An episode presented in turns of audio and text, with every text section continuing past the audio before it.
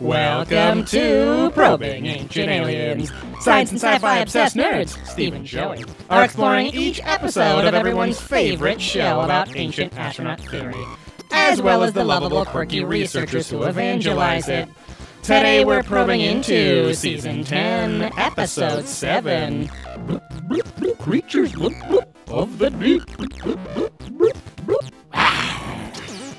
Classic jellyfish growl. I'm sting ya. I'm a little sexy mermaid. Come here, look at my wet penis. That's, what jellyfish always say to lure you in Exactly. and sting you. You and seen then, that? and then they're upset. They're piss freaks because that's how you got to take care of them. Exactly. Piss all over. Have you seen that new uh, kind of jellyfish related? Have you seen that new Hyundai Stinger or Kia Stinger? Yeah, I saw it. We were driving, and you're like, Oh, "What the okay, fuck is that's that?" right. And you're like, "I've never seen that before." That was a classic my wife moment where she goes, "My friend was just telling me," and I said, "Oh, you mean me three hours ago?" she goes, "Yeah, Yeah, you're my friend. yeah." Uh, yeah, that's like their sports car, or whatever, compete with something Mm-hmm. Yeah. type. Because I think they uh, killed vehicle. they killed that whatever that thing was. Remember the um? Oh no, that was Hyundai. Remember that Hyundai cool little Hyundai Genesis, car? Genesis. the, the two door coupe. Do, do, do, do, do, do. And I am stuck in the night, and I something with night, right? Gorillas. of the night. Uh, I've been singing, calling tonight. There it is. I knew there was a tonight. Um, It's a real. That's Ah, not the fucking Collins. right, right. Yeah, the true Collins. yes. Um, it's uh, Friday afternoon. Uh, we're gonna be Starting well. I'm gonna be gone Monday. I don't think you're coming again, but Yeah. uh, I mean you might be, but not with me. Uh, but yeah, we didn't record this past money. Uh, you might. I'm have seen coming, the- coming, coming, coming, coming, coming, coming, coming. Uh, that was the fucking uh, uh, George McFly laugh at the end. Yeah.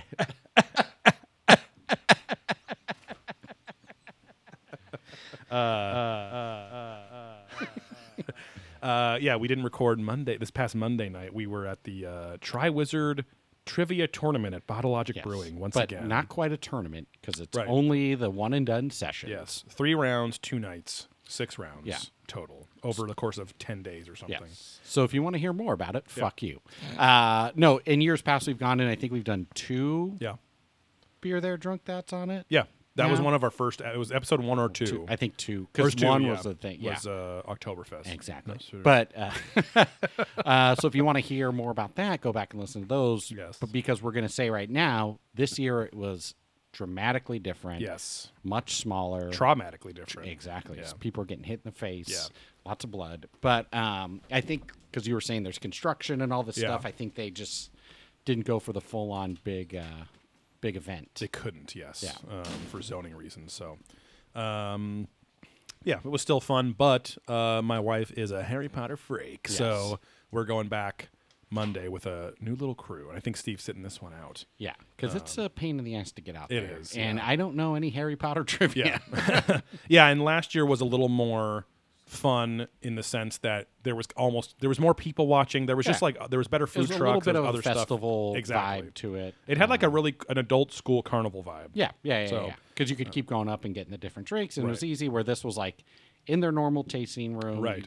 Still, not that it was a bad line, but it was just kind of like It was just packed. going to the tasting room and doing a normal trivia. Right. It didn't feel special exactly Um, outside of the content, which your wife thought was probably special. Yes, and the and while the beers were good, they didn't have nearly the variety they usually have. Right, right. Each year, they basically focused on their butter beer, an IPA, which was the Grim with tropical tea IPA.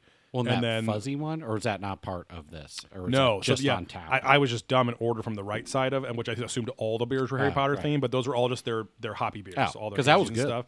Yeah, the, the fuzzy. they had like three hazies on on tap. Right. Um, but uh, but yeah, but then their kind of main thing was a variant on the same stout, but just had like almond joy flavor or Snickers flavor or cookie or something else. Yeah. So Yeah, which was almond joy was super good. Still, all very good beers. Battle Yeah. Always good, Yeah. but but uh, I but I appreciate it because it was a little mellower. Mm-hmm. It, because the last couple, because especially last year where we we qualified, Right, and then for had the to c- and then had to come back six hours later. Yeah. so we had to like go home and have a day after drinking and triviaing. Yeah. come back. Sorry about that. that belch is making us Some of that green leaf chop chop salad with Oh, kale. yeah. Um, But uh, uh, but yeah, but this was just like easy going. But yes, getting out to that little chunk of Anaheim Fullerton area by Disneyland ish is like such a fucking pain. And traffic is, I mean, California traffic. Am I right? Yeah, yeah. Uh, no, traffic is really fucking bad since Thanksgiving weekend. It's been horrible. Mm-hmm, so even even driving to your house, which is very close to Yeah. where we work, it's probably three miles, three and a half miles down the freeway. And it was one thir- one fifteen in the afternoon, and it Yeah. took me twenty five minutes to get here. right, right, right, right. totally fine. Well, and then it started raining, which Um, Yes. Mm-hmm. that doesn't help at all either. But yeah, it's Friday, as Rebecca Black said Yeah, once uh, in the greatest song ever. yeah. in a Um, convertible. yeah, we're streaming on Twitch here. Um, we uh, we got a couple new patrons. Oh, Uh, the last day or two, Sir Dubbingsley. I don't know if he's watching today, but thank you for becoming a new grazie. You're so kind patron for five dollars a month or more. He's gonna have a whole a whole classic December seventh weekend of catching up on tons of content. Catching there. rags. Uh, yeah, there's probably 20 some episodes on there by now. So um, that's patreon.com slash probing ancient aliens, Yes. where every month there's an episode of Adventurous Ghost, our Ghost Adventures podcast, or Probing Deeper, where we probe deeper into the world of ancient aliens, the UFOs, conspiracy theories, or into the projects oh. of the folks on the show Ancient Aliens. Sir So- Dubbingsley's here right now. Oh, Says Dubbingsley. We'll talk to you more now because you pay us. Give you all the response. yes. Yeah, I still um, don't know how to set up the. I literally logged into Yeah. to Twitch and it didn't have anything of like accept money now, accept these. Like Yes. it says once you reach that level you can, but it doesn't. Interesting. There's no toggle or something. So I don't even know how to get it to a bank account because it wasn't like add your whatever. Um, well, that's fine. We'll talk about. We'll deal with it later. Uh, Dubbingsley sent us a little message about that too, so we'll Yeah. figure it out. Uh, but thank you, Sir Dubbingsley, for your patronage and your support in all things Twitch Prime account Yes. related. um, he's our go-to IT guy. So Yeah, yeah, yeah. Uh, More software It's like our fourth time talking yeah. to him, but it's fine. It's sick. Uh, no Swedish. Um, yes. But yeah, how are you doing, Steve? I'm okay. I Mm-hmm. feel like I've got a cold coming on. Hmm. Been slamming all the antibiotics, not antibiotics, but just vitamins. Just been and- crushing yeah. various antibiotics. You know, just A lot of diarrhea yeah. and bleeding stomach going on, but Yeah, I can't really digest food anymore, but uh, you know, it's cool. Yeah. But yeah, so penicillin in there. working from home today was nice because then I could relax a little bit. Mm-hmm. I actually feel I felt worse probably this morning, where I'm kind of feel better now. Good. So we'll That's see. good. A lot of people have been getting sick. Yeah. Both stomach or sinus infections a Yeah. lot. So And my throat was hurting a little bit, but that's because I have been I yelled at work a little bit and uh, then talked at a lot of meetings about how I yelled and then uh, went to therapy last night and talked about it again and yelled. and yelled. So Yeah. um, but so I It's hope just you I'm, yelling at your penis the whole time. yeah, I'm hoping that it doesn't uh, turn into an actual a throat cold. Yes. like my Jewish grandmother always told me to be careful about in the rain. Watch it, Daisy. Mm-hmm. Uh, so definitely, yes, we did see your question. We're trying to figure it out on Twitch subs. Yes. Um, but yeah. yeah. So you're okay. I'm okay. I think so. Um, Yes. Sometimes though, if your throat is already sore and messed up and inflamed, it can catch things Right. more, like semen. Like rags. Yes. No, Swedish. Uh, but yeah, we uh, so we're doing a quick Friday post as Monday we will be off. So Twitch streamers, you'll be hearing this episode early as kind of usual, kind of. Um, couple hours usually. Now it's a couple days usual. So whatever that meant. a couple days usual. A couple you. days more than usual. Uh, and then we're got a big dark beer fest tomorrow. That's why I want to make Oh, sure I'm rested too, because it might be rainy. yes, the I Anaheim. get very drunk there. the Phoenix Club Anaheim based Brew Ho Ho, the Christmas beer festival. Maybe we'll do some uh, live uh, nothing. Yeah. we always say we will, and it never happens. But uh, uh, also, Steve just posted up our uh, what do we call it? Our Blackout Friday event. Well, I was thinking we should have Dark, called it big Black money- Raw. uh, Blackout Friday, um, big Big money dark big beers. money dark beers uh, special event. So Yes. uh, we recorded that last Friday, a week back from today. Yeah. Um, that is episode 38, despite it being numbered as 36 on the feed. well, I ref- I fixed it. Uh, but yeah, that's on the Beer There Drunk That podcast feed, which is on the same podcast services that Probing Ancient Aliens is on. So yes. two and two and two months. That's pretty good for Yeah. our track record Doubling for down. 2019. So, um, but yeah, uh, uh, uh, uh, I'm gonna read one of our reviews in a segment we call Reaching for the Stars. Reaching for the Stars is where we ask you, the little probers and probets out there, to give us a five star rating on various podcast services wherever you can rate us, uh, or even on Facebook. You can give a five, you know, star recommendations, star recommendations, things like that. Um, but uh, today, oh, sorry, uh, if you give us a five star rating and review us in the comments of that rating, we will give you a shout out on the air and read it. I'm Yeah, kind of scatterbrained. lunch. Uh, I'm like high energy but scatterbrained. No, So Swedish. uh, this one uh, comes from Tony one one one one one one seven three four via Apple Podcast in the United States of America, and he just did it today.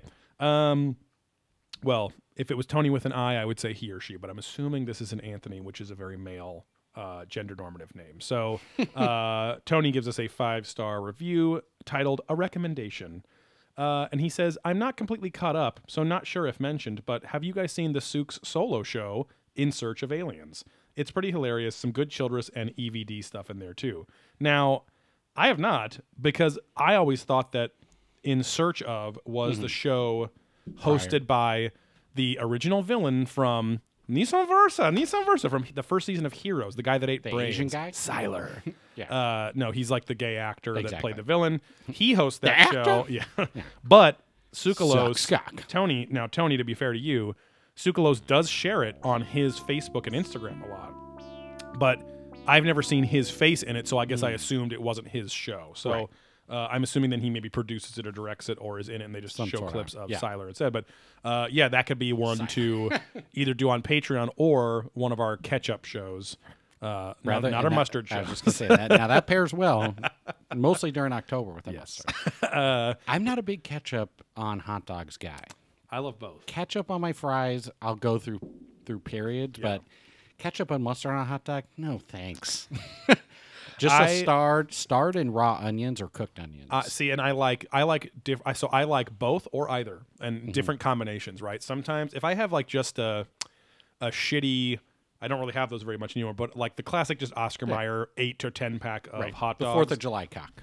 uh, those were so kind of just you know good but kind of boring and dull. So I would always sauce those up with as much sauces as I could, which usually just make ketchup and mustard, but sometimes dill pickle relish as well. Um, but because sweet pickle relish is disgusting. Sorry, All the relish. I like pickles, but I don't like relish. I don't know. it's just chopped up pickles. I know, but it's just gooey and, and gloppy and served in little, you know, I get it. Packets of shit. Yeah. Single use plastic. Well, you can get them in a jar. Well, you don't have to. or a squeeze bottle, uh, which Even does kind of worse. make it gross. It's it's all- like no, it's chunks coming out of squeeze That's what I'm saying. bottle. It's like gelatinous. Like, I say that for my penis. Okay, uh, don't worry, it's just plops. Okay.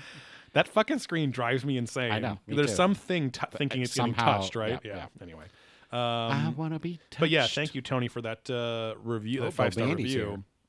Hey, Bobando. How's Uh, it going, Steve? How's it going, Joey? We went through that already. Yeah, But you you're gonna have to to show, listen back.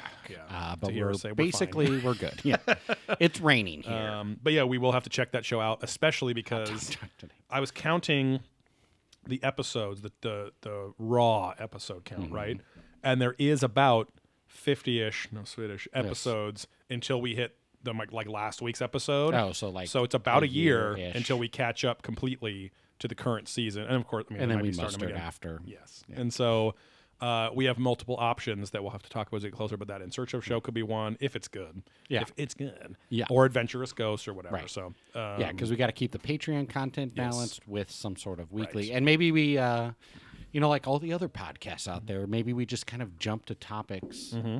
within that a little bit. Exactly. So, um, yeah, because I would assume that most people want to keep us talking about Something. aliens and or the paranormal, which Right, right. some people lump together and don't. But uh, either way, we'll Steve and I, I'm sure, will be having a real discussion about that in like 363 days. So, and we'll decide right before hitting record. and you know, hitting load to Yes. the uh, Apple Podcast services. yeah, he's over there hitting loads. Um, exactly. oh, Koji's hot dogs are not to be confused with Kegels. Both are good. okay, Koji's hot dogs. Or Kogels, K O E G E L S. I've never Oh, heard of it. Kogels versus Kegels. I see. Well, I know that part, yeah. got it. Um, I was thinking of Koji Truck. exactly. Because Very that place is delicious too. Mm-hmm. But what's a Kogel? Is that It's a probably a brand that we don't have out here in California. 'cause this- um, oh, maybe he means Koger, like the gr- grocery store chain, Krog- like the Krog- well, that's oh, that's Kroger. Kroger. That's right. Um, Kogel. Uh, he says Midwest. oh, there we go. K O E G E L. Kogel hot dogs. Yeah. Ooh, a 32 pack of Kogel Viennas right now on Amazon.com is going for 14.99. Oh my god, a thirty. So they're fifty cent cock. yeah.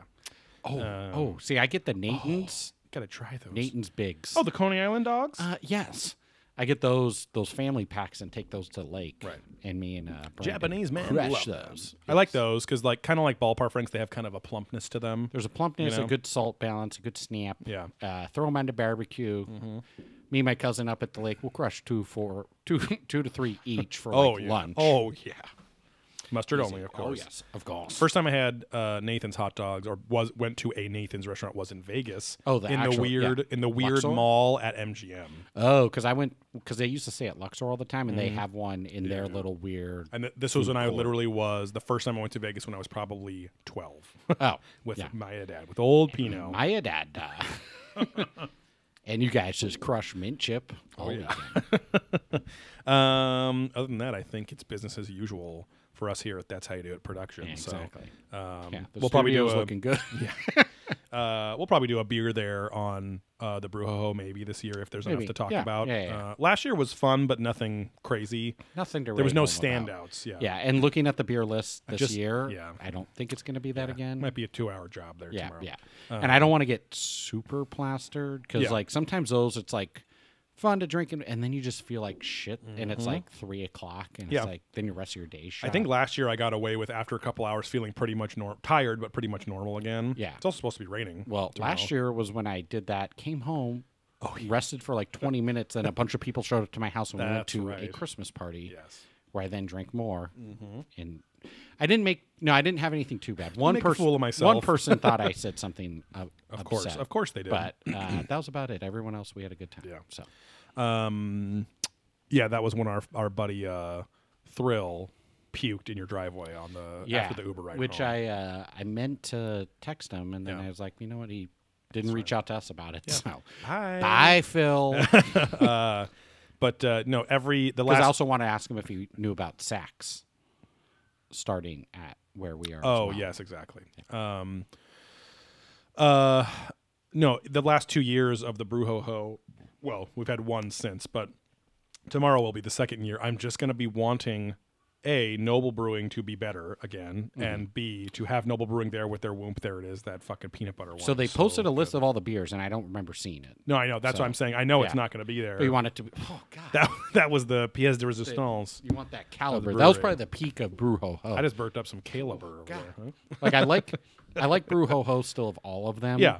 And we'll probably it's still not go hot. because it's yeah. Yeah. It's not a pain in the ass to Yeah. get to. It's not crazy hot. And the Phoenix Club is just stouts are kinda always fun, good enough. too. Mm-hmm. And yeah, it's a, it's a good venue. But I think that whole uh, that whole culture just kind of died. Right. Like the beer fest where you're actually getting crazy beers, like Right. Russian River showing up and they're bringing Pliny. It's like Exactly. that was unheard of. Right.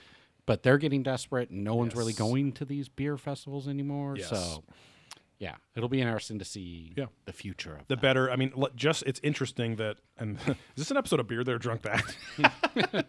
Well, Bandy did ask how fucked up did we get on Friday or on the Blackout Friday. I, we just loaded up Bo Yeah, Bandy, yeah. so it's up there, but Uh, we got pretty good. yeah, most of us. yeah, most of us were very drunk by the six o'clock hour. Yeah. Um, and highly heavily buzzed by the two o'clock hour when we started finished up recording and Steve started cooking. Uh, he salt bayed the meat a little too harsh. Um, I the did pork after. chops. Yeah. But uh, but I was a level of drunk where I didn't really care Yeah. or yeah. notice that much. Your brother in law, who's sober, Yes, exactly. yeah, he was legit straight edge. So, Yeah. um, but uh, but yeah, we got pretty drunk. But um, I stopped about six thirty, left about eight thirty, and actually was only was only about a fifth of the hangover I should have had for what I drank that Right, day. right, So, right. By um, drinking lots of water yeah. and just curbing it early. It is sadly, in a weird way, a win when you start to feel not drunk but hungover by the time you go to bed. Right. Because at least that's better than the horror, horrific can, part like, of being drunk. Crush water and like a Yeah. or Advil then. exactly what I did. Hopefully get to sleep and then just wake up normal. Right. Where it's not the wake up in that state Exactly. and then you have to deal with all the shit. fucking room spinning, but yeah. Uh, um, but yeah, he- but it was uh, super fun. Yeah, yeah. Sir W said, add some Founders KB, KBS. Ooh, that stuff's good. It is good. Uh, you can get that out here. Yeah, It's just Founders not did the, a- there's there's another version though where it's like the barrel aged or Exactly. like some gnarlier versions that are tougher to get. But yeah. Uh, Bobani cannot day drink anymore, and someone else says they're effed up right now. Oh, So, nice. there we go. Welcome. Getting that weekend started. Um, but yeah, we'll uh, we'll probably post some stories uh, from the beer fest tomorrow Yeah, on yeah. the beer that drunk that account. Yeah. So follow us at beer that drunk that PC on Instagram. For basically Twitch, because Yes, if you're listening to this now, it's probably after Monday. Exactly. Um, but yeah, this uh, episode was dumb but kind of fun Yeah. because it was Dumb so fun. different. It was so, it was so specific, Yeah, right? We get some seeding going on. We Get some weird creatures. Yep. A lot of mad scientist shit. There's that, that Yeah. fucking weird German French guy was like, I Yeah. removed the brain of, Yeah. of this uh, jellyfish four times and it grew back every time. Yeah. And then he goes, And I raped it, and it didn't remember anything. uh, he goes, he goes, and also recovered from wounds. And I'm like, oh, so Yeah. you were sitting there torturing a jellyfish oh to see if it would heal? no, I was like, Swedish. Swedish fish. yeah. Uh, but I was like, I think I wrote, I was like, that's some Wolverine Weapon X shit right Yeah. there. So, um, but yeah, there was some, I mean, some fun factoids about aquatic animals. I guess. Uh, but it really, they really wrap it up with uh, the whole. I mean, we can say all this with pretty confidently because we only know of 10% of the animals in the entire ocean, right? Right. And we've only like explored 5% of the entire ocean or something. So um, they're basically just turning, they're basically just saying, remember, the ocean is kind of like space where there's creatures in there. Aliens might have dropped, you know, some some loads in there to Extreme conditions. Exactly. Yeah, extremophiles. Yeah. That uh, Yeti crab they show exactly. on uh, Easter Island. So, um, but uh, yeah, we start off with you know what are space fish, right? Are there space fish? Can fish survive in space? It is a vacuum. They do I have to get oxygen somewhere else. What if fish were space? Right.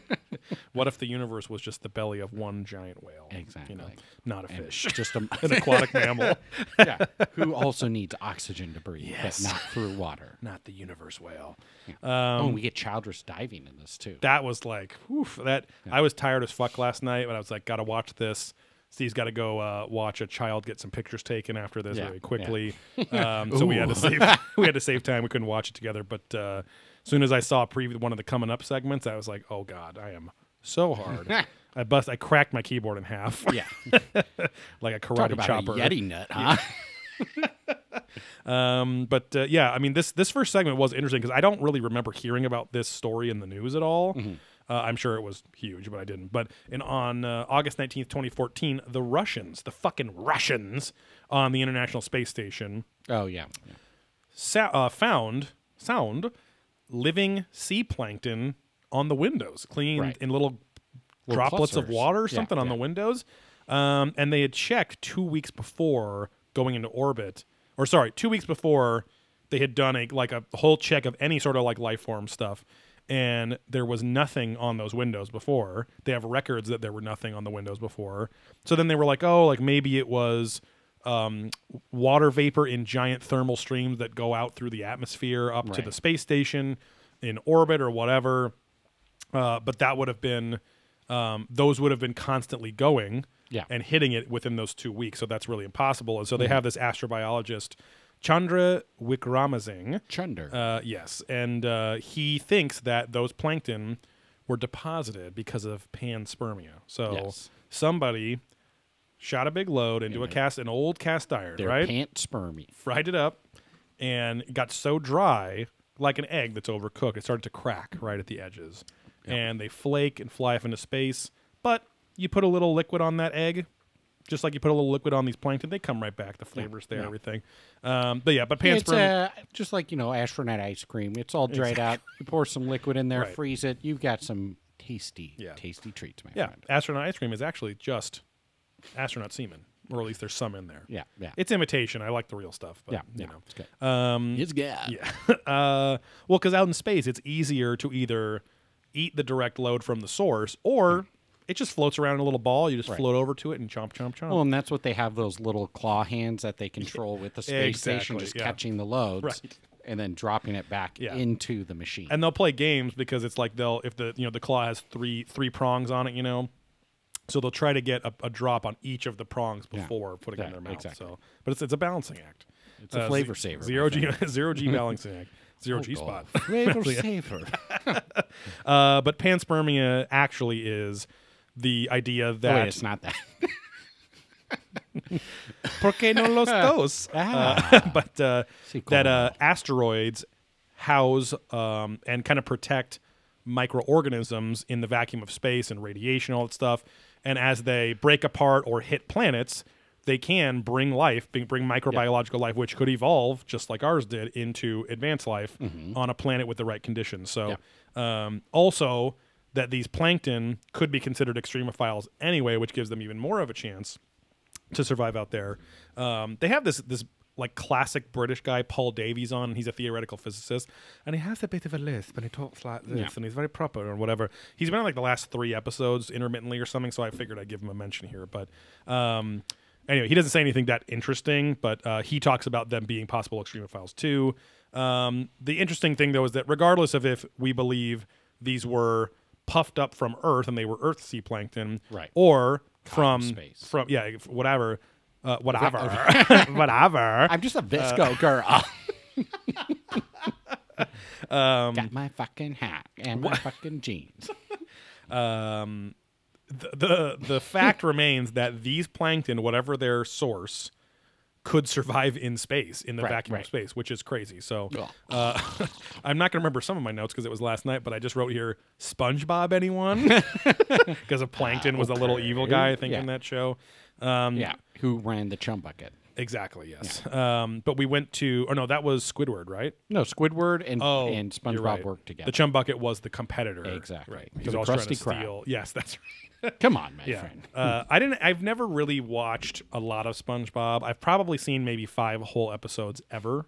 Oh, really? It was just always on in my house where my stepdad and mommy were watching with my little sissies. So See, I got into it like when it first came on, Yeah. and then I remember like seeking out SpongeBob hipster, huh? exactly the uh like the trading cards and all this stuff at like a collectible like show I went to. Oh. and they're like, yeah, they don't make anything, but they should. That that stuff would kill. Yeah, and then yeah. now it's like, Right.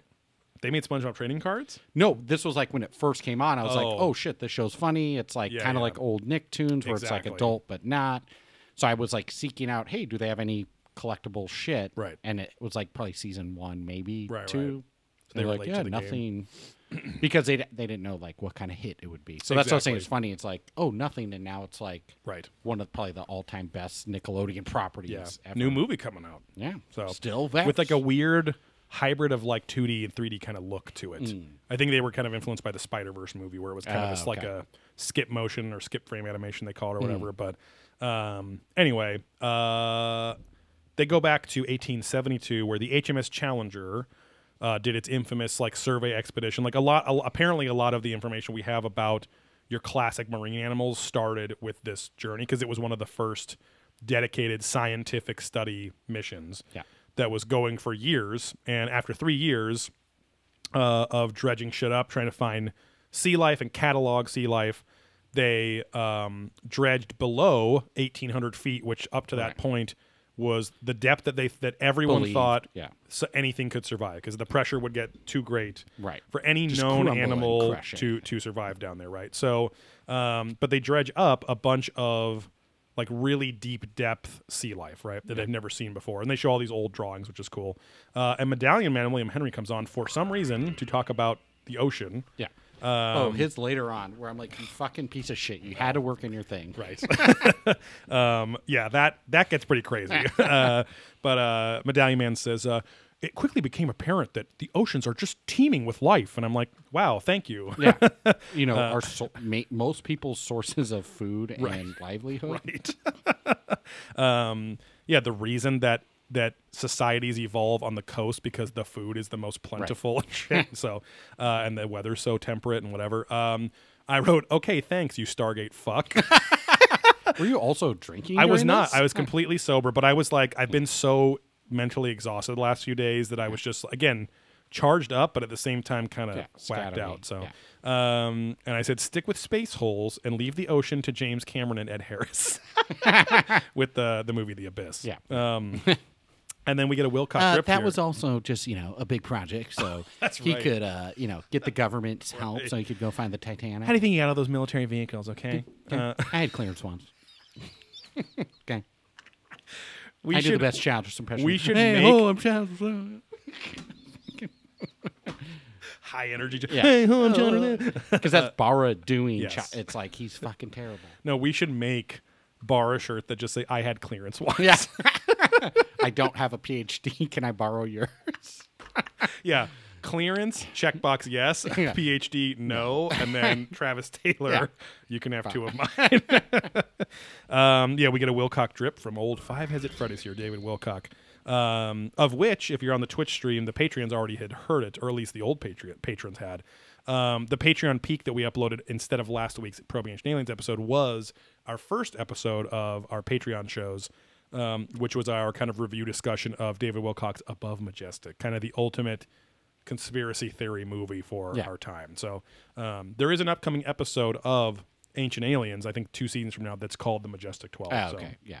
uh, but Wilcock drips right now and he says, they found over 4,700 different types of new life. It was a wealth of data so vast, it filled 50 volumes, and he's doing the whole thing with 30,000 pages of information. So, um, not really any expertise, but just wanted him, I guess they wanted his, you know, googly face to uh, bring it home of how much info they cataloged over this journey. So, a very successful challenge that they met. So, um, and then here's what I put. Yeah, they have a French or German professor because I cannot tell. Mm-hmm. His last name is like uh, Moser or Morose or something with a Z, but he sounds kind of French, kind of German, which led me to believe maybe he's Belgian or something. Oh, okay. Um, but he's a professor at the University of Florida. You know Bo Bandy? so it's and he looks like a Florida guy. So it's funny, like to picture what we always think of as Europeans as these, you know, Yeah. fancy lads, and then they're uh, he's just in the University of Florida. But I guess Yeah. it's because he's a marine biology marine marine biologist. So he comes he comes on later to talk a lot about those super special jellyfish that were recently found that have two nervous systems and are like totally different from any other animal life we know on Earth. So um, they also give this guy. I feel kind of bad for him. They give him subtitles, but I'm like, he's not difficult to understand. I feel like they do that a little much on this show and some Right. other shows where it's like, just because he has, it's a European accent. He's not speaking Mandarin I, I don't speak Greece. Yeah. Okay. but I Give was it like, to me straight. I was like, come on, fucking dude, like- weirdo. And then there's other people that talk like fucking morons that are Yeah. speaking English and they don't give them subtitles. So Well, you don't understand. I don't know if that was going to be like a barfing Yeah. white trash guy or an old British man. you understand? Um, they then talk about uh, spherules, which we've mentioned before. Oh. These are these are like iron nickel miniature little meteors that are kind of act like cocoons for um, these microorganisms as they're so the, these spherules are what make panspermia possible because they're the microorganisms in them are protected and then from radiation and all that stuff in the vacuum of space. And yet and they say that you know these microorganisms could uh, organisms could last for literally be in hibernation for like millions of years right? And so i guess apparently they then crack open when they survive throughout space forever and then they kind of crack open or something when they embed themselves in the earth or maybe as they embed and then erode in the dirt and then they start growing i have no clue but either way, um, it's cool that they actually have images from museums of what these spherules are, so Right. that are known to have microorganisms in them. So Yeah.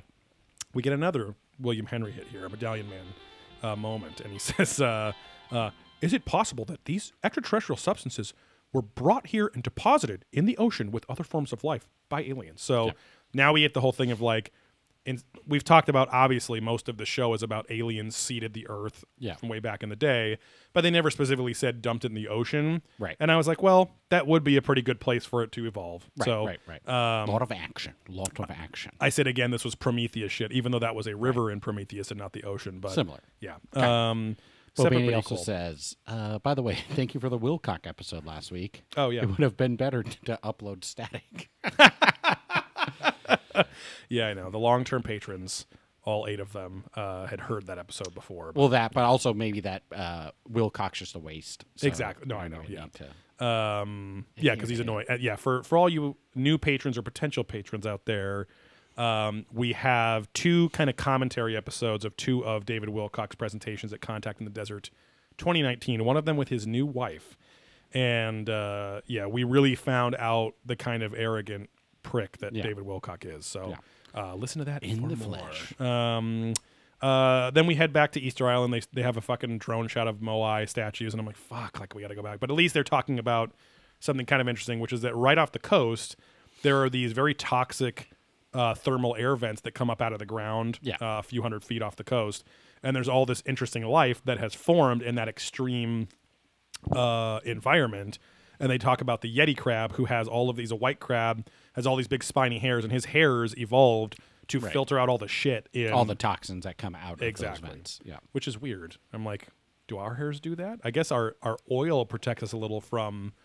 Um, that's why they say don't wash your hair so much because your scalp should have some oil on it to protect from infection and things. But I don't know. Yeah.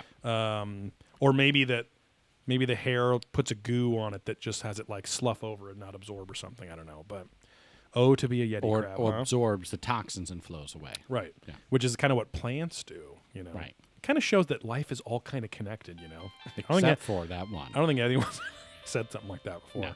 No. Um, Very deep. Yes. Uh, so that Yeti? Yeti crab. Uh, no Swedish. Uh, the Yeti crab is mentioned here as an extremophile living in that little cluster of Yeah. um, coral or whatever. And then they talk about the comb jellyfish, which is like a temophile or some fucking name for it, the, the Latin name for it. But the comb jellyfish was just discovered uh, a handful of years ago, and this is the one that has um, two full nervous systems in it, which is interesting. Like they didn't really say this, but I was like, I guess that would make sense. Where if you had two nervous systems that were redundant in some way, you could How have could you one. Ever calm down. You're so nervous.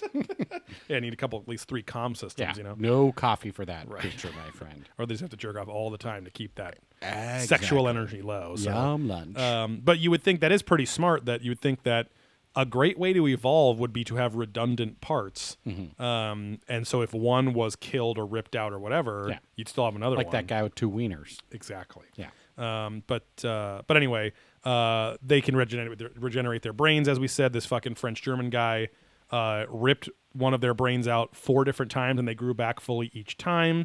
Um, and then uh, it could again regenerate from wounds too. So Yeah. he's like, "Oh, you could cut it and you could see it, you know, heal up and No whatever." scar. no Swedish." um, no traces of violence. uh, but he dubbed them aliens of the sea because genetically they no, are Sir s- They are so different than any other animal's DNA makeup Right. that's cataloged They evolved like in a completely different Right. split. Like Right. they're not really part of our. They're like, as far as we know, they're an offshoot. But again, if you went deeper, maybe there's fucking billions of breeds of those things, Right. and we, they just that, that was the first one to just be high enough Found, in the yeah. various fathoms below uh, for to be studied. So yeah, they're just going to drop a bunch of CBD oil and edibles to the bottom of the sea to Yeah, see yeah. which creatures can get a little higher. Um, but he says that uh, he goes, uh, "These are more different from all other animals than you are from a sponge." So that is pretty crazy. Yeah. Um, but uh, that being said, the amount of difference between most living things is very little. Surprisingly, like we're only like 0.1 percent away from a fucking ch- like a, a, a, a Chimpanzee. yeah, or a bird or like some shit, you know. So uh, anyway, these three chromosomes, and you'll be a giraffe. with a vagina Yeah. and a penis. yeah, with two penises. yes. No, no two vaginas. One butthole. Three one buttholes, vagina. yes. Um, we go on the next segment where we go back to Japan.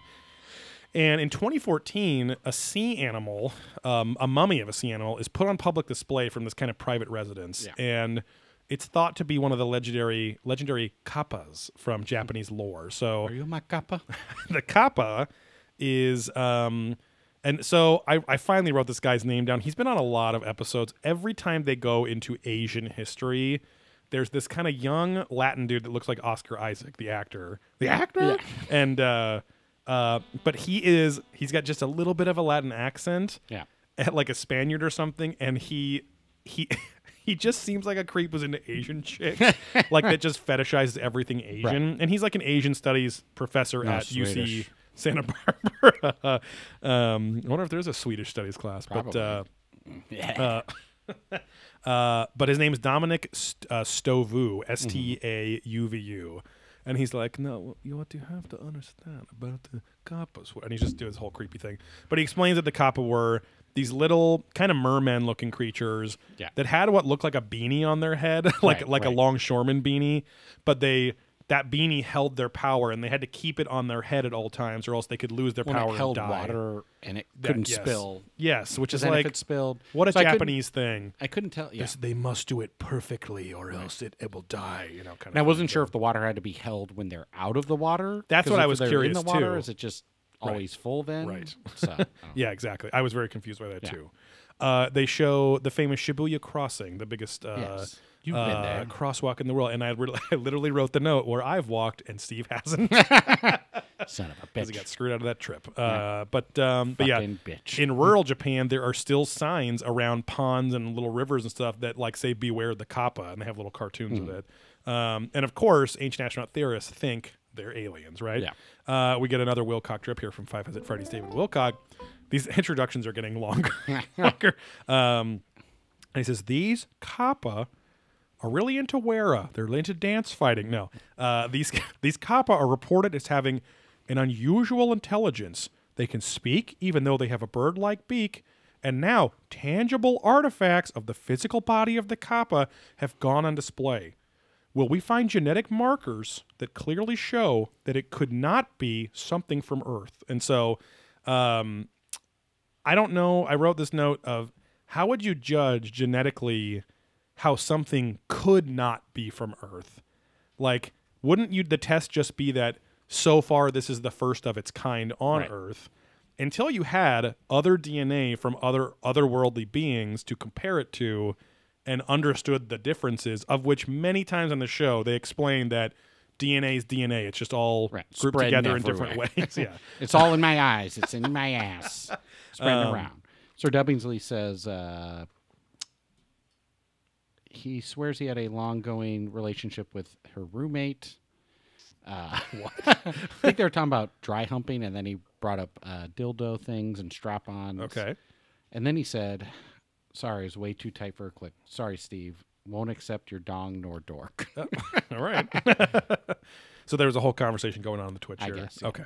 About strapons. Yeah. Okay. What a great community to work out my Yeah. frustration. Yeah, that's great. Uh, no limits, baby. Um, but uh, but yeah, so I I thought that was a what? Oh, says the beanie means he's Jewish. Oh, there you go. No, Swedish. Yes. um, but yeah, I, it's it's funny that this is one of those subtle ways that ancient astronaut theorists or any sort of kind of new age or hyper religious people, the, the the way they choose their words is important because they're telling you uh, um, uh, absolutes, and it's not absolute, right? Yeah. They're telling you it's it's clearly this, and it's like no, it's not clearly that. It hasn't been tested yet. Well, and You're he says literally on pub public display. It's like from the 1800s. Exactly. where- I- it's been on display forever. right it's a mummy right Yeah. so um but yeah the fact that he um is sure that this of course is an alien on an episode where they're constantly talking about how we've only encountered probably 10% of the, the beings that live in the ocean. We've and so only just begun. and it's again classic god of gaps thing. We don't know the information must be aliens or whatever. So um, then we move on to mermaids spermaids here.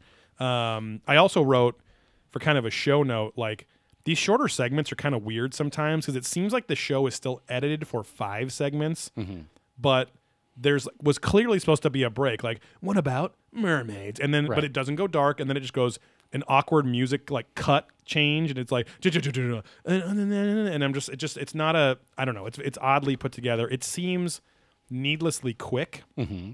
And i wonder if it was a production decision where they were like hey let's just give people a little bit less chunks of information but more frequently mm-hmm. Or if it was like hey the show's popular we can sell more ads let's sell more ads for, or something like that i don't know but it's Yeah. still 42 minutes but Right. i don't know if maybe the order of the ads was different now or whatever but there are there is an extra but shorter commercial break within these episodes Okay.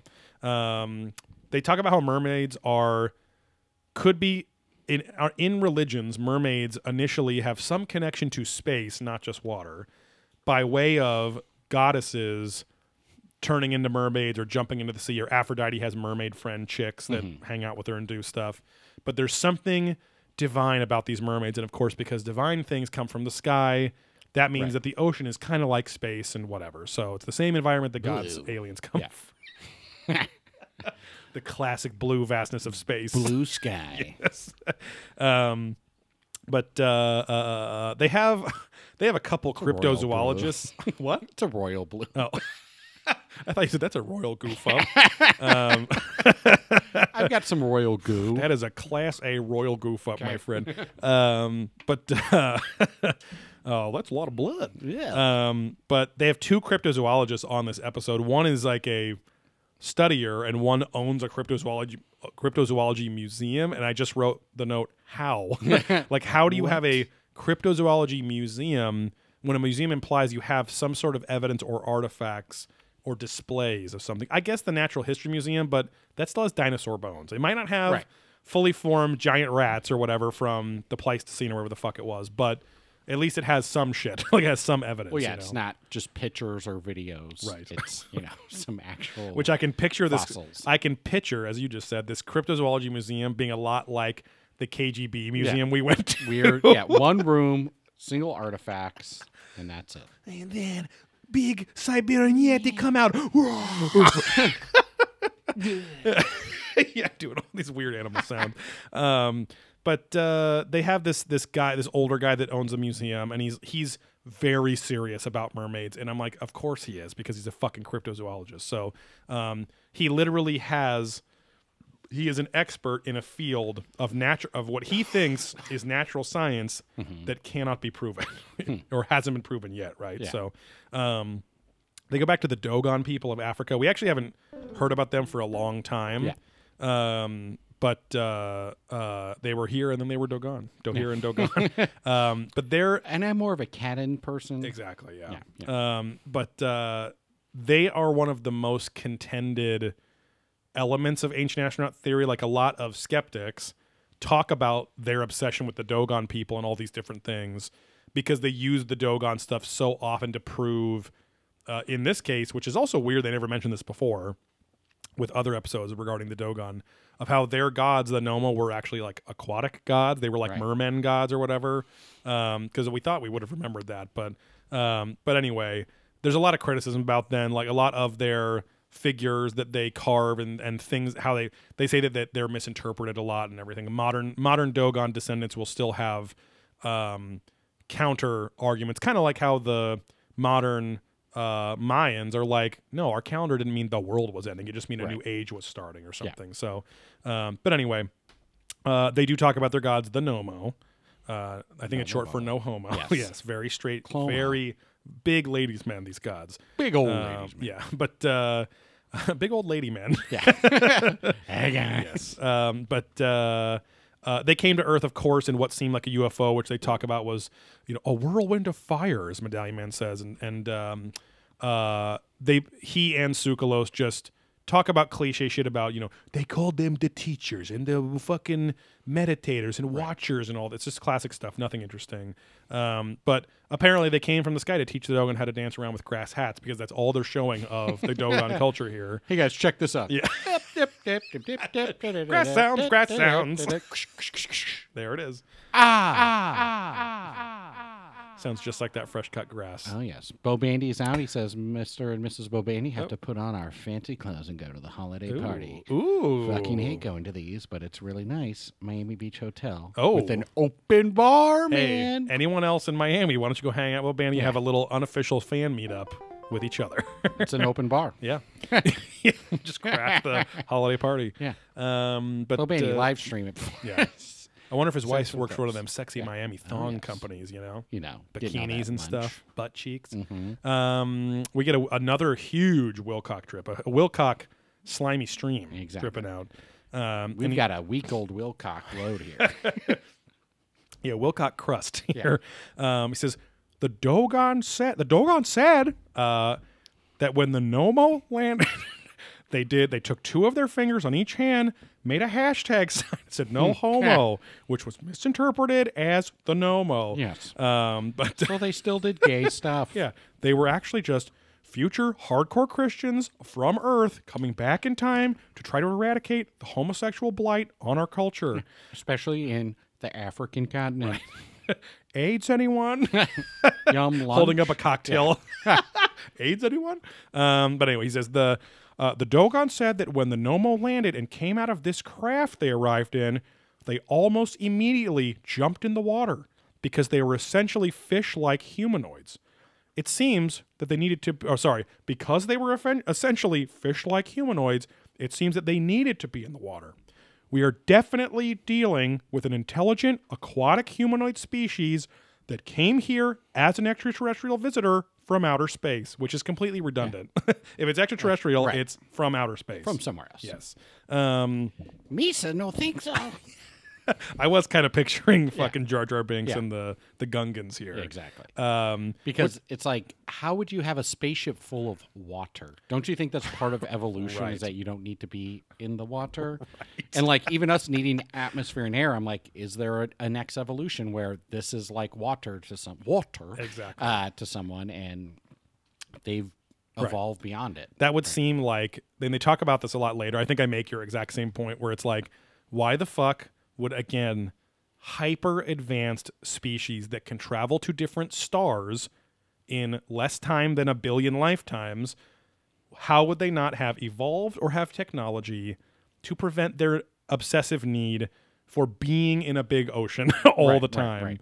It's like why wouldn't yeah, why wouldn't their ship or why wouldn't they have suits that had their water or whatever? Yeah. Again, it's like come on guys, like um anyway, it's plus I don't know, I can't even go to but, but the the Gungans I guess are a perfect example in the sense that also there's no rules for the Gungans in the Star Wars prequels because they live in water, but Jar Jar seems to never need water more than any other dry land being or any other water Yeah, being. just right? like when they're in Tatooine, he's like, "Oh, Misa's skin dry." Yeah. but like, that's but nothing about it. nothing super He's not going to die, right. Uh, and and their underwater Unfortunately, fortress, huh? exactly. their underwater fortress is still has air. Yes, like they go through the right. bubbles that then That's they're right. in dry whatever. Yeah. Well, that's for all the other humanoids. Okay. Okay. Um, but anyway, so uh, of course the show is now asking: Are the Nomo also the same kappa in Japan culture, Japanese culture, and the mermaids? Right? Are these all the same? Was is there one race of amphibious humanoid beings? yeah. Um, and then I asked the question. They always it, there always seems to be multiple examples presented, but then because one of those examples, one of those cultures usually somehow gives the ancient astronaut theorist the idea that oh, they're the ones that like clinch this little theory. Like the theory here is the Nomo, the Kappa, and mermaids, and any other fish human uh, uh, hybrid are the same race of aliens, right? Yeah. but only because the Dogon say describe them as such. Now they back and like clinch them all together, and it's like, wh- how do you pick which one? Why isn't it that the Kappa, who were very well described, because Japanese people said the Kappa was this? I think that's similar to the Nomo and like it's very weird. They always want to focus on like it seems a little dogmatic where it's like mm. why not just say there's these seven examples of this this could be the same race instead of the the way that they make like like set up the shots of the show it's clear that oh it's the Dogon people which I think then makes their critics it gives their critics something bigger to latch onto too and the Dogon people are one of them right Right. you don't hear about the critics going oh they talk about the Kappa it's probably the only time they ever talk about them right but anyway it's a weird it seems very arbitrary which then again when you're presenting this kind of evidence for the origin of things in the universe you got to be a little more tightened Right. up but now we get to your favorite part the Watergate trial. no, Yeah. Watergates or aquatic stargates. Where good old Nessie's at. yes. Um, this was fun, I guess. I forgot about the what Champy or whatever they call him, like Yeah, the Lake. Champlain monster. Little chappy. Yeah. uh, my kitty. Um, uh, some old New England broad is on screen looking real haggard. Yeah. And she is describing her experience seeing what will become champ known as Champy, but basically a Lake Champlain um, Loch Ness monster, right? A dinosaur of some kind, some aquatic lizard or something that popped its head out. And they show the picture that she took in the 80s when her and her kids were there. And it's been super verified. It was verified by like the Optic Photography Society of America or some shit, and said Yeah, this yeah, yeah. this picture has not been doctored or whatever. Um, and it's like it's cool because it's not black and white like the old Nessie photo that everyone's seen. It's in it's in 80s color, but still Right, it's like right, right. Technicolor. You can see the sun on it. You can see the skin texture a little bit and all that stuff. It's kind of like a three quarter back view of about I don't know five or six feet of neck and face coming out of the water. So, but she's like a simple minded child trying to describe how it looks by using her like back of her yeah. hand. I'm like, why are you describing a dinosaur with just because I thought she was gonna here's the mouth and the neck with her arm and she goes, It was here on by my knuckle, and then the rest of it was here by the back of I'm like, this is a very weird canvas to use to paint right, your right. picture. But um but anyway. Uh, the lake's namesake, uh, Lake Champlain, comes from the the 1600, the 17th century explorer uh, Paul de Champlain, um, who uh, claims to have who claimed in his memoirs to have seen that same creature too. So pretty interesting. Um, and oh, then they show a bunch of Nessie style pictures from around the world. Different cultures have different examples of these dinosaurs, these dinosaurs, basically kindergarten. Um, and this is where we meet the other cryptozoologist, Chris Gerhard, who has a classic cartoon baby head of hair. Right. He's very bald, but has a little wisp right up front that looks disgusting because he's a very bearded, like like a pencil thin kind of fucking beard dickhead dude. Yeah. And it's very odd because he has like a fucking he has his own very sweet style, of course, to himself, but then he leaves his fucking hair like that. It's like, dude, just fucking Shave it off. yeah, exactly. Just scrape it off with the fucking comb or something. it Right, looks like it can right. just. It looks like it was just sprinkle glued on top or something. Yeah. But um, I forgot. I made this note. I wrote sea monsters or sea mensters. Um, so of course they're asking, what the fuck are these things? Are they aliens? Right? So we get a real weird. I'm not going to read the whole thing, but Medallion Man's on for like a minute or two straight, and tells the story of a reported UFO sighting in the 90s where a guy in somewhere in America saw what he called on his front porch the one-legged snorkel oh monster. yeah. uh, my cock.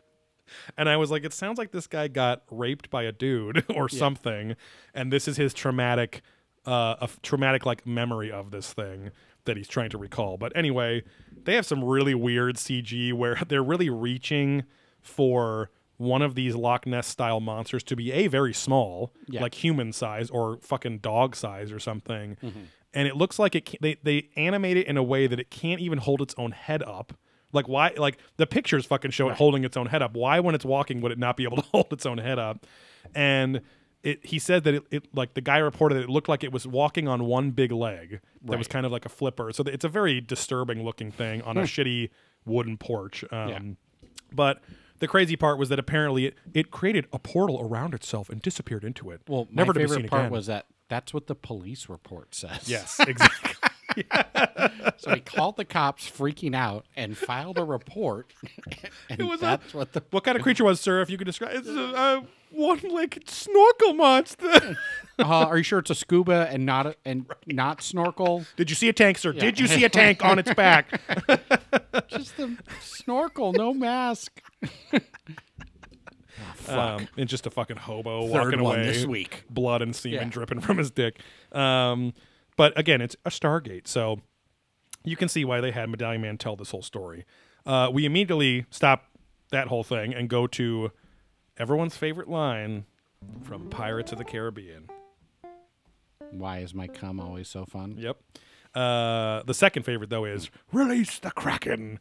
Uh, wait, From Pirates of the oh no, wait, what movie was that? Come from? on, Joe.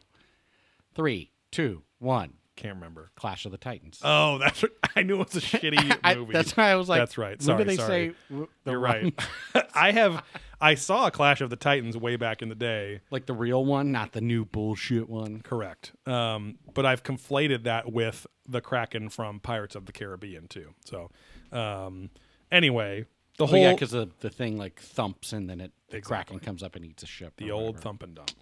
Um, they give a little Kraken history, which is cool because I didn't really know this, but apparently it's a Norwegian explorers Uh oh, no Swedish. um, uh, his discovery apparently. So uh, he was out in the ocean. A huge whirlpool opens up. Um, similar to the Charybdis in uh, Greek mythology on the in the Odyssey, it's a, it's a huge, it's a monster that creates a whirlpool and Yeah. absorbs ships. So, um, same kind of shit. But now they're talking about how these whirlpools might not just be water, but they're water-based stargates. Yeah. Uh, and I'll have more to talk about that a little later. But we get another Wilcock drip here and says, uh, it could be that our definition of extraterrestrial life is a little too strict and that these are species that came here from somewhere else. So again, the Kraken or any any whirlpool creating we don't even know if the Kraken exists. A, it's still a legendary creature. If they talked about a giant squid, that would be one thing, right? Yeah. But um but anyway. Uh Tok Thompson comes on, who is an anthropologist at USC or UCLA or something, and he he's like he looks like a porn doctor, but at least he is a professor of anthropology. Yeah. Um, and he's so sparsely used, but because his name is so weird, I think that's why we all remember him. But uh, but he basically is he's the one that brings a little bit of sanity to this. Is a perfect example of some people are bringing some sanity and logic to the show, and yet they act as if it's supporting what the ancient astronaut theorists are claiming Right. but it's actually kind of contradicting it in a way. So, Tok Thompson says um, he's the guy that says we haven't explored most of the ocean, so there's lots of shit that might have been seen like a one-off event. There was some crazy perfect storm of shit where someone saw a giant squid before they knew what giant squids were, things Right. like that. And the, these are what they call like legendary creatures, but they're actually just an undiscovered species of something. So, um, anyway, this is where the whole this is a game changer okay second half of the show is really focused on a neoprene suit that is deliciously filled with david childress's belly so Yes. his gut his butt and his cunt um, they're all all sense. He's he's flippered out he's got those tanks that the one on snorkel monster did not have um, and he is on location with a diving expert with a superhero name, uh, Spencer Stander. um, but uh, uh, for some context, they're in Tulum, Mexico, which is like the most eastern spot in Mexico. Basically, it was an old Mayan city, previously an even older Olmec city. Um, so there's they think there's some crossover between their depictions of gods and things like that. Um, and there is a big, uh, there is a consistent diving god that is unnamed that is pictured on a lot of these buildings on the coastline there. And Childress chimes in for the first time, and he's on location. He is tanned, hot, and sweaty, just like I like him. And he says, uh, "Behind me is a stucco relief of a, a winged being who is either diving down from the sky or he's diving down into the water." I'm like, wouldn't that still be from the sky or from Yeah, higher up than the water? Uh, his real identity is not known. So, uh, the interior of the temple also apparently had uh, the Mayan water goddess, which I didn't write down her name, depicted on it too, showing some connection with this diving god in water and whatever too. Um, and uh, si- similar to the Olmec water gods who ruled over a water, an underworld of water under the ocean called Tlalocan. And that's the big kicker here because um, in the jungle right by there, there is what they think uh, is a place, is a uh, body of water, which we mentioned on the Rami Ramani. Uh, Rami, wait, Rami Ramani? Whatever. Yeah, because when they go On to his all the show- different networks of these things, Yes, right? the cenotes. yeah. Um, so he's in the same area. It, it might have been some of the same cenotes too, but um, apparently one of these cenotes lines up with the description of the entrance into Tlalocan, like the, a, a place where uh, souls pass through. It's Right. a portal where souls pass Where through. the underworld meets the above world. Yes. Uh, yes. Correctamundo. And he said, Childress chimes in and says, um, uh, there's an intriguing site. He's always kind of yelling because he's on location. There's an intriguing site right here off the coast of the Caribbean Sea, and it may have a connection to Tlalocan. Tlalocan. And its name is Cenote Angelita, and it's right here. And he's right next to this big lagoon, like bog looking. It's a classic jungle looking lagoon, right? Um, looks very inviting, but also looks like there's lots of grossies in there. So, um, uh, oh, I just said what I said about Rami Romani. Um, these cenotes were thought to have been formed, at least some of them, by um, the dinosaur killing meteors in the Yucatan Peninsula where they are. And uh, the meteors left a special kind of quartz called shock quartz. Yeah. Shock quartz, uh, me quartz as I call them. Um, But uh, You're not worthy. they go really in, in deep into quartz energy here, and I was about to roll my eyes, but apparently, and they might have mentioned a long ass time ago, but they mentioned that quartz in particular can apparently theoretically create mathematical mathematically proven or not proven theoretical wormholes because of something called the Casimir effect. Mm-hmm. And then they have Michael Dennin on to explain what the Casimir effect is. It's like they show this diagram where like these two energies are coming at each other and then two walls go up because of the way the quartz crystalline structure is and in the middle of that is this negative energy where space is a vacuum or some I don't know. It's, it's they don't really do a good job of explaining how. Space is a vampire. I was like, that's a weird Dennin impression. um, but uh, anyway, the whole point is that they're they're threading this thought into your head. There you go. Um, she's real hot. She'll distract you from all the lies the ancient astronaut uh, theorists say. But they're saying that basically these quartz in this cenote is very special and has has weird energy, right? So. Um, and that there might be wormholes in there because of this shock quartz crystal. So, um, they're in the cenote and uh or sorry in the cenote. The weird thing about it is that the ocean water comes in a certain way and salt and the fresh water comes in. So there's actually like an underground uh, underwater separation of like an, an ocean and a river. It looks like there is a river of, Of fresh salt. water in the ocean or vice versa whichever Yeah, yeah. one and so which is a very apparently unique to this one spot in the world so because it's literally on the edge of the coast but i guess there's enough fresh water coming in from inland and ocean water coming in the underground holes to the cenote to Yeah. make them kind of do an oil vinegar kind of Yeah. thing so um, childress chimes in again he says where we are right now in the Yucatan, he says Yucatan, never Yucatan, which maybe he's right, but um, is about as far east as you can go in Mexico.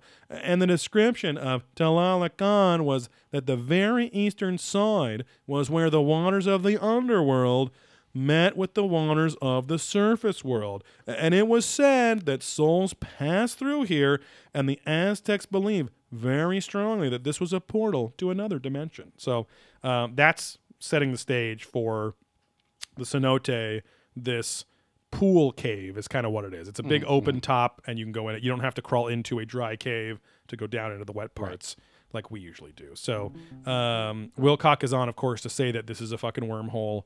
Why wasn't it William Henry saying it was a wormhole? I don't know. Um, again, they're starting to misuse the people on the show. They're starting to use them a little too interchangeably, which I don't like. Right. They're not then the expert of whatever. Right. Um, and yeah, w- and th- this is where we first meet the dive master, if that's even a fucking thing, called Spencer Stander. Um, he's a classic. He's another slick back kid, um, but pretty much fits the profile of someone you might call a dive master. Yeah, so um, looks like he, you know, potentially rapes a lot of women or something. Right. Never just has a nice time with the woman. They owe him because he Mm. Yeah. is a dive master. Yeah. Right. And so, uh, you know, if you want to get scuba certified, you better go on the scuba casting couch there, and you're going to have to work for it, sweetheart. So, um, These tanks don't work themselves. Right. as he's rubbing his tits, his nipples. Um, so here we go. Is the David dive here, as I called it. Uh, Childress is in full jungle, sweaty explorer. He's even sweatier here. And then we see those neoprene shots. He's got his class. I think we've seen him twice in neoprene now. It's like a yellow and uh, black one. So he's doing the um, who's the bad Green Lantern, the Yellow Lantern. Uh, not Sinestro. Sinestro. Is He's got his Sinestro? Sinestro Yeah. suit on here. Um, Stan, uh, Spencer Stander, of course, all black. Yeah. the coolest color. So um, they're diving down in the darkness. This is all. It's pretty cool footage. Pretty cool cans. Um, they're down there, and Cl- Robert Clotworthy, the narrator of the show, is like, "It's darker than the va- most vast reaches of space," and I'm like. Well, we can see it on the camera. like Yeah. you're not you're not seeing saying what what you're explaining right, here. right. So uh, Jill just chime in, uh, chimes in again. Jill just chime in again, uh, and kind of is mimicking, or sorry, he's expounding on what Clotworthy just says. He's like, even though we had lights, it, it was like we were floating in the cosmos. Uh, but then, as we got down a hundred feet or more, uh, then we could start seeing the signs of the cenote, and then this strange layer began to emerge. So um, there's a mound of dead trees that looks like kind of a it like they make up a fake shoreline that's floating. It's really odd, um, and is really cool to see. Like this is the most interesting part of the episode to see Yeah. a piece of geography like this, um, and you could totally see how people that didn't know or couldn't explain it could see this as a gateway between two worlds. Yeah, right? if they So- could get down there. Right. And that's really the big question too that even Childress asks. So to be fair to him. So um now if it was a leather tube, a leather wormhole like we know most of them are, you would think that there'd have to be some sort of treatment to keep it from rot- rotting or something. Yeah. But maybe that's cuz it's magic or I don't Yeah. know. So If you believe in magic, if believe in magic, hope do. it'll hard to far to. Always have friend big red shoes. Because I only know the McDonald's version of Oh. that song. Because it's in a young girl's heart, but it's Yeah. like, it's, like if you believe in magic. Uh, and I hope you do. You'll always have a friend wearing big red shoes because it was What? the, it was the Ronald, Ronald, McDonald yeah, Foundation. Yeah, Um, yeah, that was classic. Ronald. because he's just like, oh, he's all fucked up. Yeah, he he's like, I'm not only the leader of Ronald McDonald Foundation, I'm also a client. Yeah, I Um, have problems. uh, Clotworthy, the narrator, asks if aliens used this cenote as what he says, if they thought this was the perfect place to make a Stargate. And Yeah. I'm like, why would they care about a perfect, perfect- place? Yeah, I'm like, I asked if do the, do the do the aliens have some sort of sense of artistry or romance in their Stargate Stargate creations? Like, it's like, come on, dude. Like, they must have thought this is. I'm like, why? Because we are in awe of this cool geographical thing. Why would they care? Yeah. I mean, they might. I mean, they, again, if we explored another world, then we might they might see cool. We might see cool, fucking purple volcanoes and right. Cum geysers and things like that. But um, but then we just look up from our own pants and our own asshole and go, "Oof, shouldn't have eaten all those plums, and I shouldn't have edged so hard." Yeah. Um, but anyway, Yum lunch. yes, um, the hydrogen sulfide layer that's in the salt water is poisonous. So I'm like, they don't even say this once. I was like, oh, maybe they see it as a portal to another dimension or the underworld because you fucking died if you went. Nobody ever came back up from going that deep, right? So, um, Joe chimes in again, and I wanted to be true to what he said. I wanted him to say kind of spooky, but he said pretty spooky. But he says, Oh, yeah. he goes, this whole thing was pretty spooky, and it's it's, it's something that I'll remember for the rest of my life. So, um, uh, back on location. Oh, like back on land, and they're looking at the footage that they shot. He just keeps saying, "Oh man, that was that was really strange. It was so strange down there." He just said strange over and over again. Um, but he does ask a decent question. He says, "How would the Aztecs have known what's down there, a hundred feet below the surface?" I suppose the shamans could have gone down there in a trance state, and I'm like, "What?" Yeah. uh, but but for someone to go down there, it's incredible. So, I, and I agree. I guess I don't know how. I guess the shamans could have casted that Harry Potter spell that puts a bubble around their head and they can go underwater. Oh, Loris. Um, did Matt just tell us to shut up? yeah.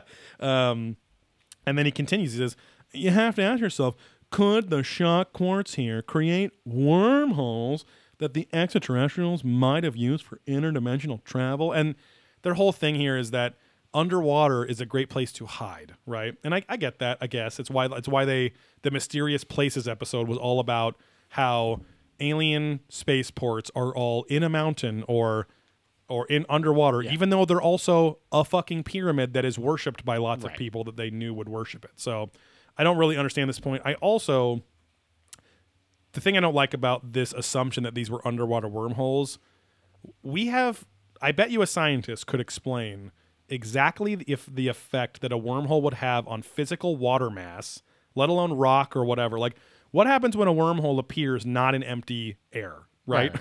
Isn't a wormhole now pulling in a bunch of shit or stuff's coming through or whatever? Is it's literally ripping ripping a hole in the fabric of space and time. Right. Don't you think some water would be sucked in or drained out, or you'd have like you'd It's see a refilling. you'd see a sphere because they say that they would actually appear as a sphere. Um, so wouldn't that like fucking carve out some of the rock to like you know I'm like, I'm like this is very it's all very weak you know so um anyway let alone You would think that if the aliens were underwater somewhere and they open up a wormhole, it would just flood with water coming out the other end. I don't know. But um, the last segment here is all about how aliens love water. So, uh, August 30, 2012. They posted a Craigslist ad that said into water sports. Uh, Oh, and party piss and play. Yeah. Um, but uh, they talk about the the Van Allen. You watch Ellen yesterday? yeah. No, the Van Uh, Allen. the, the Van Allen. Uh, yeah, hot for teacher, right? Dun, dun, dun, um, yeah, the Van the Van Halen belt's out there, very sad and lonely. It finally gets some probe friends. They send some probes into the Van Allen belt, and this is where you've seen this picture most likely um, since then of a big, basically a big donut of magnetic fields around the Earth. So pretty far out into space around the border of the Earth. There's a big kind of like bagel of magnetic field that go into the pole, the north and south poles at the center, like a hole, and they kind of puff up out from there. So the Van Allen belt got these probes out there, which actually could record the radio frequencies of the magnetic waves that are Hmm. out there. Uh, and I think the magnetic waves, correct me if I'm wrong, are created by the Earth's spin and all that stuff too. yeah, it's like the the metal, basically core right. uh, spinning creates the magnetic right. field. That's right. Yeah. Um, so, uh, and they discover that when they listen to the music of these frequencies, it sounded like humpback whales. Yeah. This ep- this is where the episode falls apart. It's fucking retarded. Um, and of course, we get resident electromagnetic astrobiology astrophysics expert George Noory on to tell a Noory story, and he says. Radiation and things in the universe make noise. yeah. Okay. And the similarity to the humpback whale sound, could it be a coincidence? I don't believe in coincidence, but it is weird. I'm like, okay, thanks, George. Um, we get a Wilcock drip immediately. That's how you've gotten out of jail several times, Noory, is coincidence. And now you're saying you don't believe in it? But I am Yeah, weird. my cock was around there. It was just a coincidence. Um, yeah, this kid's butthole was bleeding. It was weird. I'm, I'm telling you, it's weird, Yeah. I don't believe in coincidence. But it's it was weird. it wasn't me, and it was weird. Yeah. Uh, but Wilcock, uh, you know, five heads at five heads at Freddy's. David Wilcock says, "It's possible to me, very serious. No, it's possible to me that the aquatic humanoid aliens in the universe might be able to notice that these electromagnetic belts around the Earth." Are ringing like a gong, and he goes. He does the fucking Cody "Ugh," with his hands. A gong saying, "Hey, there's water here," and I'm like, first of all, what? Yeah. uh, and that could very well attract them or draw them to our planet, almost like a beacon to a watery world. and I'm just picturing, Almost like a beacon to a water world. I mean, just a beacon to a water filled Yes. world. he's describing what is essentially a beacon to a watery world, uh, just in a gong uh, Yeah. uh, It's not like you got a metaphor. gong But, but I'm like, okay, maybe I'm completely wrong about this, but why would electromagnetic fields surrounding the planet tell them that there was water there unless what I think he's positing is that it's because the radio frequencies are somehow handcrafted to sound like whales, Right. which are an aquatic thing that can only exist on a heavily aquatic planet. That is Mammals that big. that might be one of the biggest reaches on this show I've ever heard. Whales could be interdimensional beings. There's people that believe that as well. Yeah, So- they watch Star Trek too. Exactly. Um, but anyway, oh, this is where I finally because they start saying, "What if the a- aquatic aliens are on the hunt for water all the time?" And I'm like, why the fuck would water aliens run out, quote unquote, of water and need all this fucking Well, water? they go blow up meteors and ice and all that kind of stuff. and I wrote, here's my note. I said again, if they can travel to other fucking stars, then they damn well know where the watery planets are, or they can probably just pull in water from ice crystals in the vacuum of space all the time, right? There's re- there's water and, re- and ice and shit out there in space. Regardless, get it. right? Can't stop, won't stop. Uh, but yeah, it, it's this is the point I made before. It's like if they can travel trillions of light years in an instant or a year or whatever, they probably have their water situation. Yeah. they probably got their canteens figured out. yeah. before their three little amigos, excur- okay? right. Um, Sooks isn't even worth mentioning in this episode. He says two pointless things that are just, you know, they were teachers, they were star, they're whatever. So um, we get uh, Ken Gerhard again, uh, the baby-haired cryptozoologist guy, and he's like, he's like, we can't discount. I can't really. I don't even remember how he talks. I just know it's kind of habitual. He's like, we can't discount the possibility that some intelligent and dangerous beings exist in the deepest depths of the ocean. And I'm like, well, no one's discounting that. Now, what you mean as intelligent is one thing. Because he literally is talking about the abyss, Right. where there is a race of Sentient. sentient, advanced beings down there that could just kill us at any moment or whatever. Ju- literally the plot of the abyss. So Right. um, we get our we get our not our only Martell moment, but the only one that uh, neither of them mentioning. neither of them are worth mentioning technically, except that he mentions a key word that he's very keen on focusing on throughout his appearances on the show. White power. Well, pretty close. He says, knowing that our oceans are as deep as they are, there's a whole other world of exploration for us, which I'm like, are you a little kid?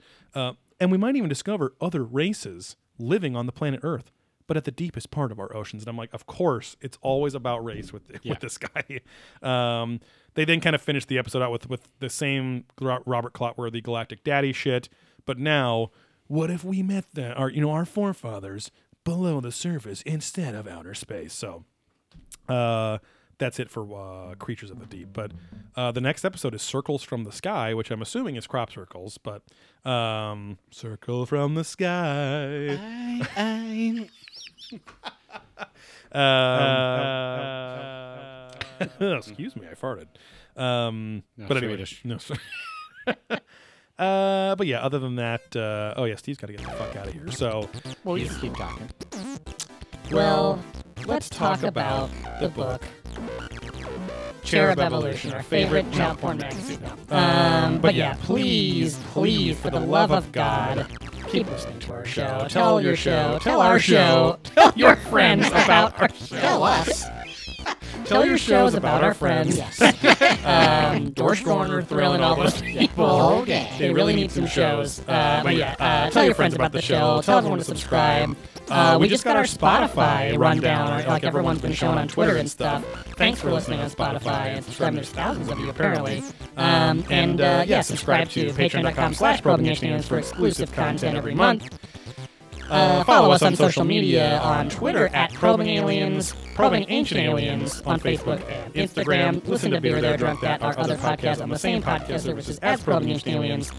And follow us on Twitch, twitch.tv slash probing ancient aliens. And donate your Twitch Prime account, which you get with your Amazon Prime account if we figure out how to do it. Exactly. That is how to do it. So, other than that, This has been a How You Do production. bye, prolapse, butthole, sex, word.